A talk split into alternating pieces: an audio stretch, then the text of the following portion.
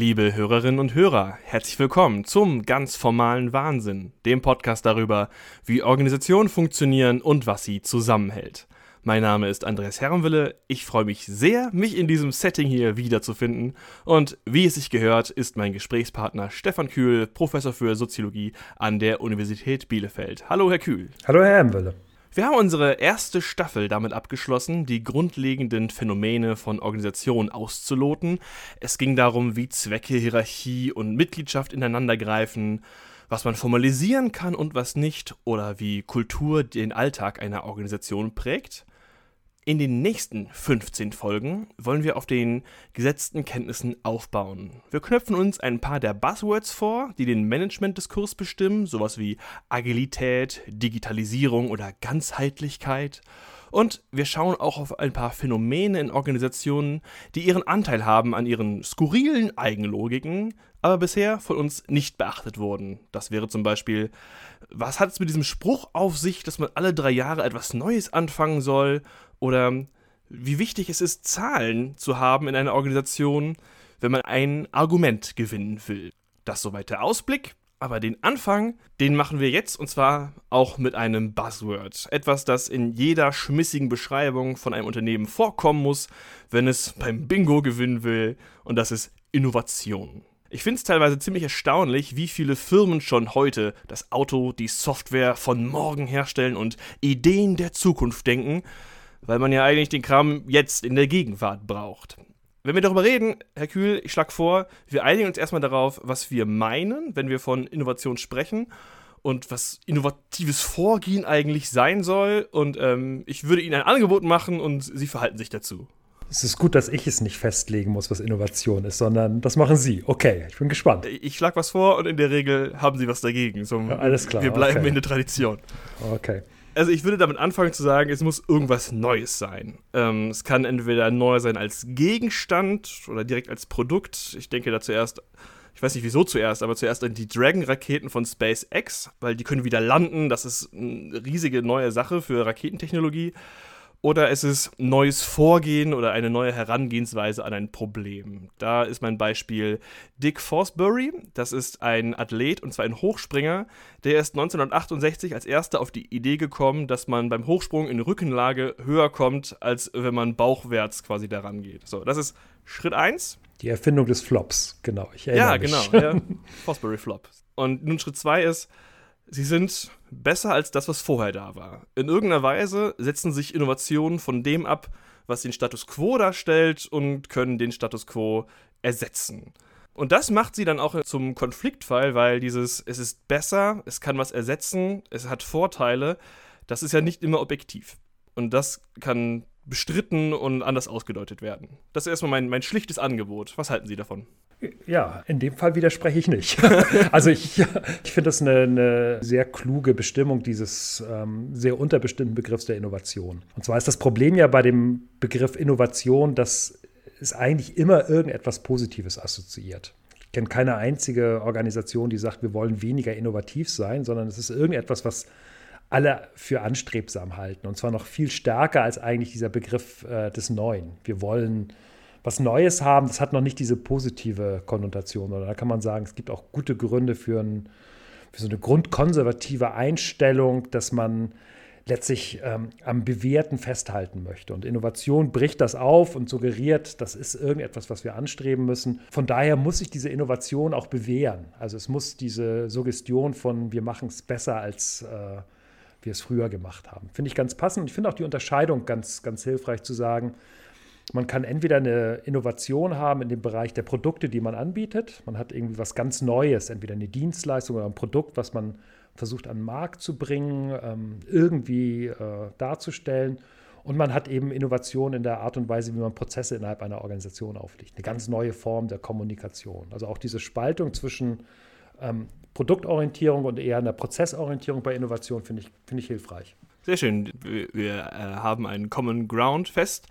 Dann können wir jetzt äh, Innovationen auf Organisationen beziehen und schauen, was auffällt, wenn man sie versucht, in Organisationen umzusetzen. Ähm, das erste was mir auffällt, Sie haben es ja gerade schon angesprochen, man verwendet es immer mit, ähm, es ist das gute Neue. Niemand würde sagen, wir wollen keine Innovation, sondern dann würde man sagen, wir haben etwas Bewährtes und das äh, hält sich erfolgreich.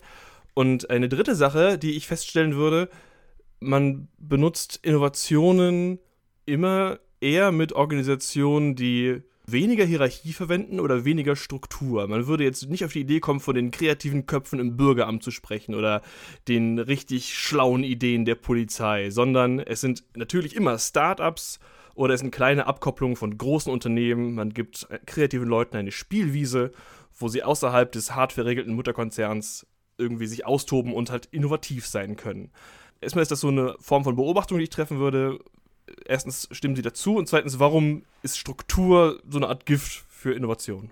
Ja, an dem Punkt würde ich vielleicht gar nicht so mitgehen, sondern würde eher vermuten, dass wir durch diesen stark durch Management-Diskurse geprägten Fokus nur ganz bestimmte Formen von Innovation ins Blickfeld bekommen, nämlich die Innovation, die in irgendwelchen Spezialabteilungen von speziell für Innovation eingestellten Leuten, die auch Innovation als Auftrag haben, erfunden werden.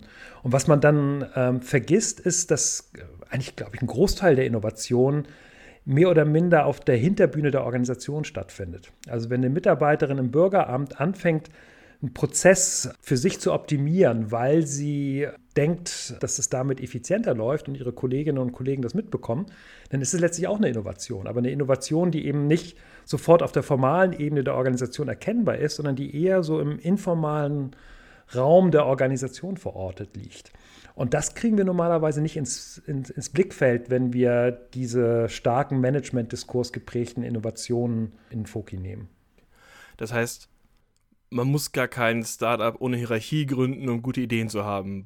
Wo, wo, wovon hängen sie dann sonst ab? Wie kriegt man es hin, eine Fläche zu erschaffen, wo, wo Leute gemeinsam Ideen haben können. Wenn man jetzt auf so eine, so eine Ebene von Praktikerempfehlungen geht, dann wäre da erstmal die Ableitung draus zu sagen, schaut euch an, was an alltäglichen Innovationen in eurer Organisation eigentlich stattfindet, anstatt die Mitarbeiter dadurch zu entmündigen, dass man sagt, wir machen jetzt mal ein Innovationsprogramm. Also wenn ich mir äh, anschaue, wie innovativ meine Sekretärin dabei gewesen ist, das SAP-System auszutricksen, also das EDV-System, was bei uns für Anschaffung zuständig gewesen ist, dann ist das ein hochinnovatives Verhalten gewesen. Ähm, und man merkte auch, wie diese Innovation, natürlich nicht durch eine Entscheidung, es wurde dann nicht vom Rektorat nachher am Ende gesagt, die Sekretärin von Herrn Kühl hat da jetzt eine ganz tolle Idee gehabt, das wird jetzt äh, unternehmensweit formal so gemacht, weil das war ja eine illegale Praxis, die sie erfunden hat, sondern es war eher so, dass die Kolleginnen und Kollegen dann ein Gespür dafür entwickelt haben, ähm, dass das eigentlich eine Beschleunigung des Prozesses bedeutet. Und ähm, anstatt zu tun, dass die Mitarbeiter, Mitarbeiterinnen eigentlich diese Innovationsfähigkeiten gar nicht haben, ist es, glaube ich, eher sinnvoll darauf zu gucken, was, was haben die eigentlich so an alltäglichen, innovativen Verhalten und wie kann man das vielleicht als Organisation etwas systematischer erheben und ähm, auch vielleicht an der einen oder anderen Stelle in ein formales Verfahren übersetzen. Ein großes Problem haben Sie ja gerade sofort angesprochen. Man rückt ja keine Programme raus, die illegal zur Formalstruktur stehen. Also warum sollten Angestellte ihren Vorgesetzten, also meistens wollen das Vorgesetzte doch gar nicht wissen, was man sich ausgedacht hat an, an Abkürzungen, weil dann landet man ja in der Bredouille darauf hinzuweisen, dass das illegal ist. Ja, und gleichzeitig äh, kriegt man das ja mit. Also ich habe es ja auch mitbekommen und äh, angenommen, ich hätte jetzt einen Zugriff gehabt auf die Art und Weise, wie bei uns das SAP-System funktioniert, was ja in der Regel immer eine bestimmte Behebigkeit und Inflexibilität bedeutet dann hätte es natürlich eine Möglichkeit gegeben für mich, ähm, das zu übersetzen in Fragen, die man auch an das formale System der Organisation hätte anwenden können. Dazu gehört aber erstmal nicht davon auszugehen, dass die eigentlichen Innovationen in den Innovationsabteilungen stattfinden, sondern dass es ein alltäglicher Prozess ist, den man in Organisationen beobachten kann. Und der einzige Unterschied eben darin besteht, dass die Leute, die in ihrer alltäglichen Arbeit solche Innovationen vornehmen, in der Regel eben nicht die Möglichkeit haben, das über eine formale Entscheidung organisationsweit auszubreiten. Sie haben davor gerade noch eine Unterscheidung gemacht, die ich kurz nochmal aufgreifen will, und zwar, es geht nicht unbedingt darum, dass die Innovation, die gemacht wird, jetzt umgesetzt wird, sondern man kann auch quasi aus dem Umstand, dass irgendwo eine, eine, eine Innovation gebraucht wurde, ableiten, es gab ja ein Problem. Also das ist ja äh, auch noch interessant. Also, dass man, man kann beobachten, hier wird ein anderes Verhalten benutzt. Also wir, sind jetzt halb drin in der brauchbaren Illegalität die ganze Zeit, aber ich glaube, äh, Innovation und brauchbare Illegalität hängen ja auch relativ eng zusammen. Ja, also viel, viele Innovationen haben darüber stattgefunden, dass äh, was gemacht worden ist, was nicht eben durch die Organisation positiv sanktioniert worden ist. Ja, das sind teilweise die, die lebensrettenden Innovationen von Organisationen gewesen. Aber das ist ja eigentlich, das ist ja tierisch problematisch eigentlich. Wenn es nur, ich meine, wenn es nur den Organisationsregeln widerspricht, was soll's, dann ähm, ist es ja nicht ganz so tragisch. Aber man kann ja nicht seine Mitarbeiterinnen und Mitarbeiter dazu ermuntern, sich jetzt gegen die eigene Organisation oder noch gegen Gesetze zu verhalten, nur um ähm, auf neue Produkte und Probleme zu kommen. Ich meine, bestimmt verkauft sich Kokain super, aber das ist leider kein gutes Produkt in der Lebensmittelabteilung. Ja, das stimmt. und gleichzeitig kann man da aber natürlich was lernen über die unterschiedliche Flexibilität von Startups im Vergleich zu Großorganisationen. Also wenn ich mir das angucke, dann ist manchmal der Unterschied zwischen Startup und Großorganisation gar nicht darin, dass die einen so viel innovativer sind als die anderen, sondern die Startups können mehr riskieren, auch mehr riskieren, was zum Beispiel Gesetzesverstöße angeht. In der Zusammenarbeit von, also ich fand es immer beeindruckend, wie stark die eigentlich in so Graubereiche rangegangen sind. Da lag halt noch keine Genehmigung vor, man hat es trotzdem mal gemacht. Man wusste, dass das ein Verstoß gegen irgendeine Verordnung ist, die man da jetzt gerade gemacht hat. Aber was soll man denn riskieren? Also ähm, im Prinzip, selbst wenn sowas bekannt wird, dann wird das Startup halt an der Stelle wieder dicht gemacht und man macht das nächste auf. Riskieren die nicht viel mehr? Riskieren die nicht einfach ihre komplette eigene Existenz? Aber das tut ein Startup in dem Moment, wo es äh, gegründet wird, sowieso und viele von denen gehen relativ schnell ein und, ist, und man verliert nicht so viel. Da hängen dann vielleicht 10 oder 15 Mitarbeiter dran, die können mehr riskieren als Großorganisationen. Die können auch mehr riskieren, weil sich die Öffentlichkeit nicht in der gleichen Art und Weise dafür interessiert. Wenn man irgendwie eine Innovation im, im Lebensmittelbereich macht und man hat noch nicht alle Genehmigungen des Gesundheitsamts zusammen, dann kann man das als, als kleines Startup mal machen. Ähm, ist eigentlich unter dem Radar, während eine Großorganisation da ganz andere interne und auch externe Schwierigkeiten hat, wenn man das macht. Also vielleicht ist der Vorteil von Kleinstorganisationen vorrangig, dass man eben in diesem, diesem Bereich der Nichtsichtbarkeit mehr riskieren kann, mehr machen kann was große Organisationen nicht in der gleichen Art und Weise tun können. Weil die Organisation betroffen wäre. Bei den Startups sind ja trotzdem noch die Personen betroffen. Und weil die Dimension eine ganz andere wäre. Also wenn jetzt ein großes Pharmaunternehmen mit 20.000 Mitarbeitern anfangen würde, sich bestimmte innovative Praktiken von Startups zu legen, ähm, dann würden sie viel stärker in diesem Bereich von, von Illegalität oder auch von, von Legitimationsverlust hineinlaufen, was eben bei 20.000 Mitarbeitern für die ganze Organisation problematisch wäre, ähm, weil das, was in einer Abteilung da stattfindet, eben sofort auf die Gesamtorganisation äh, hochgerechnet wird. Und eine kleine Organisation, wo ein paar Mitarbeiter mal was ausprobieren, die stehen einmal nicht unter der gleichen Form von Beobachtung. Und wenn was passiert, dann ist eben auch die, die Konsequenz äh, für die Gesamtorganisation natürlich groß, aber es sind halt weniger Personen davon betroffen und dementsprechend gibt es auch keine internen Mechanismen, die versuchen, diese Form der Innovationsbildung in Startups zu verhindern. Eine andere These, die oft aufgestellt wird, wenn es um die Entwicklung von Innovationen geht, ist, dass Innovationen am ehesten, ich nenne es mal, unten in der Hierarchie passieren, da wo viel Umweltkontakt besteht. Und die Folgethese daraus ist, da, wo der Umweltkontakt ist, da muss auch Entscheidungsgewalt hin, damit die Leute, die komplexe Probleme sehen und denen begegnen, ad hoc, auf den Fall bezogen, auch was ausprobieren können und nicht erst die Hierarchie hoch und runter laufen, wo dann alles erstmal glatt gebügelt wird, bis es widerstandsfrei beim Vorgesetzten hingelegt werden kann. Wie stehen Sie dazu? Ist es so, dass äh, es mehr Innovationen produziert, wenn man auf der arbeits- und operativen Ebene auch mehr Entscheidungsgewalt hinlegt?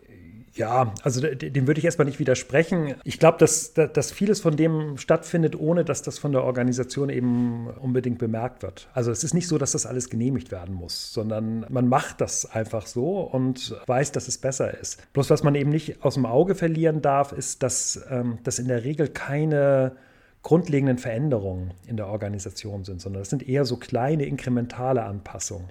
Und das, was ja viele Organisationen umtreibt, das sind nicht nur Unternehmen, sondern das gleiche in Verwaltung oder Ministerien oder in Krankenhäusern, ist ja die Frage, wie kriege ich was völlig Neues etabliert, was eben auch entweder als Produkt oder als Dienstleistung äh, anders ist als das, äh, was bisher gemacht worden ist. Und da gibt es sicherlich teilweise Ideen unten in der Organisation, aber da ist es natürlich deutlich schwieriger, wenn man für eine bestimmte Idee, ähm, ich habe da jetzt mal eine Produktidee von, kostet vielleicht fünf oder zehn Millionen, das kann man nicht alleine dadurch erreichen, dass man bestimmte Mittel umwidmet, sondern da braucht man in der Regel dann eine formale Entscheidung. Und da spricht erstmal nichts dagegen, dass Organisationen sich da bestimmte Mechanismen geben, wo sie dann versuchen, so ein Start-up-Verhalten zu simulieren und Leute Pitches machen können, um Arbeitszeit und Geld zu bekommen, um sowas zu entwickeln. In der Regel ist, ist das nicht das Problem, dass man, dass man da ausreichend Ideen generiert, sondern die, die Schwierigkeiten bestehen eher darin, die Innovationen, die dann generiert worden sind, auch in der Organisation entsprechend durchzusetzen. Weil es von unten kommt und weil die Struktur die alte sich bewährt hat und weil es keine Legitimation davon gibt, irgendwas Neues zu machen, was von unten vorgeschlagen wird? Ja, ja, in gewisser Art und Weise ähm, ist das, das das grundlegende Problem von, von Unternehmen, die sich so Innovation Hubs geben, also so, so eigene Abteilungen, die dafür zuständig sind, out of the box, also außerhalb des Normalen zu denken und daraus bestimmte Produkte oder Prozesse heraus zu entwickeln. Die werden dann in irgendwelchen Großstädten angesiedelt, nicht da, wo die Firmenzentrale sitzt, äh, damit auch die ganzen hippen jungen Leute dahin kommen, die sonst zu Startups gehen würden. Und dann heißt es, entwickelt mal tolle Ideen. Und alle Erfahrungen, die ich mit diesen äh, Organisationseinheiten habe, ist, die haben auf der Ebene von Variation überhaupt gar keine Schwierigkeiten. Die generieren permanent neue Ideen.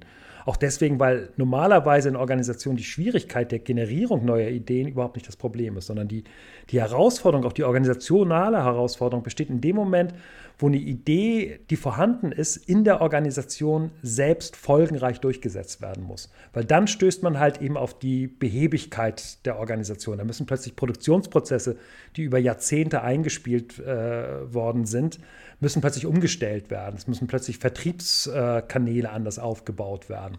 Und dann ist man mittendrin in der Mikropolitik der Organisation. Und da sind diese Satelliten, die ja auch meistens dann weit weg von der Organisation gebaut äh, worden sind, zu schwach, sodass äh, zwar die Ideen vorhanden sind, aber die Fähigkeit, das in der Organisation durchzusetzen, eben nicht vorhanden ist. Spontane Lösung, der Chef vom Innovationshub ist gleichzeitig der Geschäftsführer des Gesamtunternehmens. Ja, ja, die sind ja auch alle nicht doof. Das heißt, äh, es ist selten so, dass, dass es die gleiche Person ist, aber in der Regel sind dann diese Innovationshubs äh, Leuten relativ oben in der Hierarchie äh, unterstellt. Und dann ist halt die Idee zu sagen, wenn da eine Idee ist, dann kommt der Unternehmenschef oder die Unternehmenschefin und sagt so, das wird jetzt entsprechend durchgesetzt. Das Problem ist bloß, dass, wenn das nicht personenidentisch ist, die Chefin auch noch ganz andere Aufgaben hat. Das heißt, da ist die Innovation oder die Betreuung des Innovationshubs so vielleicht äh, zwei, drei Prozent oder fünf Prozent der Arbeitszeit. Und das reicht nicht aus, um sowas in der Organisation durchzusetzen. Dann gibt die zwar die Anweisung durch und sagt, da ist eine interessante Idee, das muss nur durchgedrückt werden, aber es fehlt dann an den Ressourcen und an der Zeit, das auch organisational nachzuhalten. Und das heißt, selbst wenn die hierarchisch oben aufgehängt sind, ist die Umsetzung der Innovation in der Organisation die eigentliche Herausforderung. Daran scheitern Unternehmen, daran scheitern Verwaltungen, daran scheitern Ministerien. Wir haben jetzt gerade Innovation, ich habe ein bisschen unbewusst schon wieder so enger gezogen auf den Produktbegriff, aber während wir darüber sprechen, fällt mir auf, das funktioniert ja auch für allgemeine Formen von Veränderung, also auch äh, allgemein im Sinne von, es muss ja gar nicht die Umwelt der Organisation betreffen, sondern die Umstellung der Kommunikationswege in der Organisation kann ja genauso innovativ sein. Der Versuch, Abteilungen zusammenzulegen, der Versuch, äh, neue Abstimmungen zu installieren oder das, was auch gerade so oft diskutiert wird, ist, wir müssen die Silos auflösen, was ja auch was Innovatives wäre. Das, das lagert man ja nicht aus in den Innovationshub, aber dann so auf andere Stellen wie Change Manager oder so ähnlich. Äh, kann man diese Effekte vergleichen? Ja, ja. Also es ist was Unterschiedliches. Also eine, eine, eine Produkt- oder Dienstleistungsinnovation ist was anderes als eine Prozessinnovation. Aber ich würde das genauso machen, wie Sie es gemacht haben. Also ich würde diese Prozessinnovation halt durchspielen nach unterschiedlichen Formen der Strukturreform in Organisationen. Man kann halt überlegen, die Kommunikationswege, die Hierarchien neu umzubauen, abzuflachen. Auch das ist eine Innovation, auch wenn es vielleicht vorher schon mal gedacht worden ist, aber für die Organisation stellt es eine Änderung dar, die positiv unterlegt ist.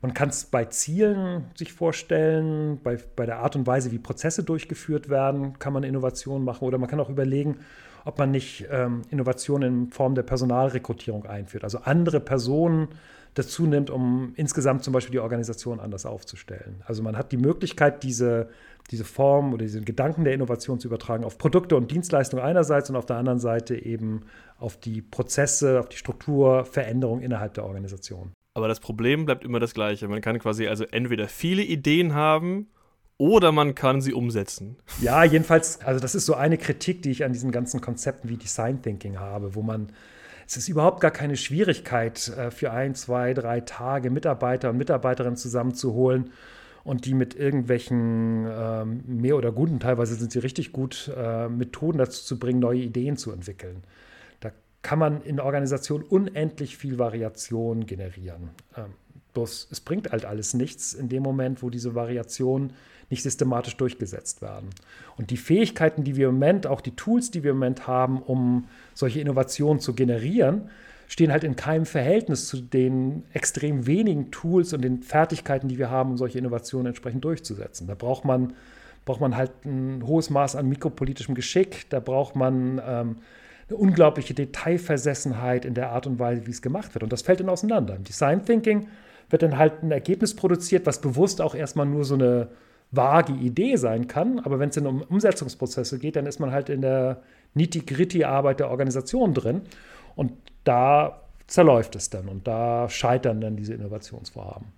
Ich möchte noch ein Szenario zum Abschluss vorschlagen. Wir waren eben schon mal kurz bei so einem Praxishinweis, ähm, aber ich, ich will es nochmal auf eine sehr plastische Ebene holen. Und zwar, wir stellen uns mal vor, es gibt ein Einstellungsgespräch für eine Stelle im mittleren Management und gegenüber demjenigen, der, der eingestellt werden soll, wird die Erwartung geschrieben, dass die Abteilung, in der er jetzt rein soll, als Führungskraft, die soll innovativer werden. Was wäre eine gute Antwort, wenn man das als Erwartung gegenüber einer Person geäußert bekommt? Also für die Person, die sich auf diese Stelle bewirbt.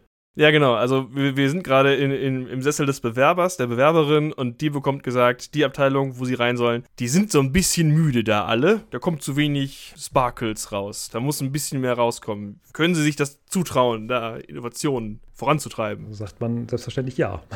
Nein, also klar, klar das, das ist im Prinzip eine, eine Situation der, der akzeptierten Antwort. Aber das Ja reicht ja nicht, darum geht es mir gerade. Also, ja, ja, ja, ich weiß. nee, worauf ich hinaus möchte, ist, dass auch ein Problem ist, dass wir äh, in Organisationen ja ganz anders als teilweise in, in, in Gesellschaften insgesamt eine, eine, unglaubliche Verklärung von Innovation haben. Wenn man heute sagt, wir brauchen eine gesellschaftliche Revolution, dann kommt das in der Regel nicht besonders gut. Jedenfalls dann, wenn man das Wort Sozialismus oder Marxismus äh, mitverwendet.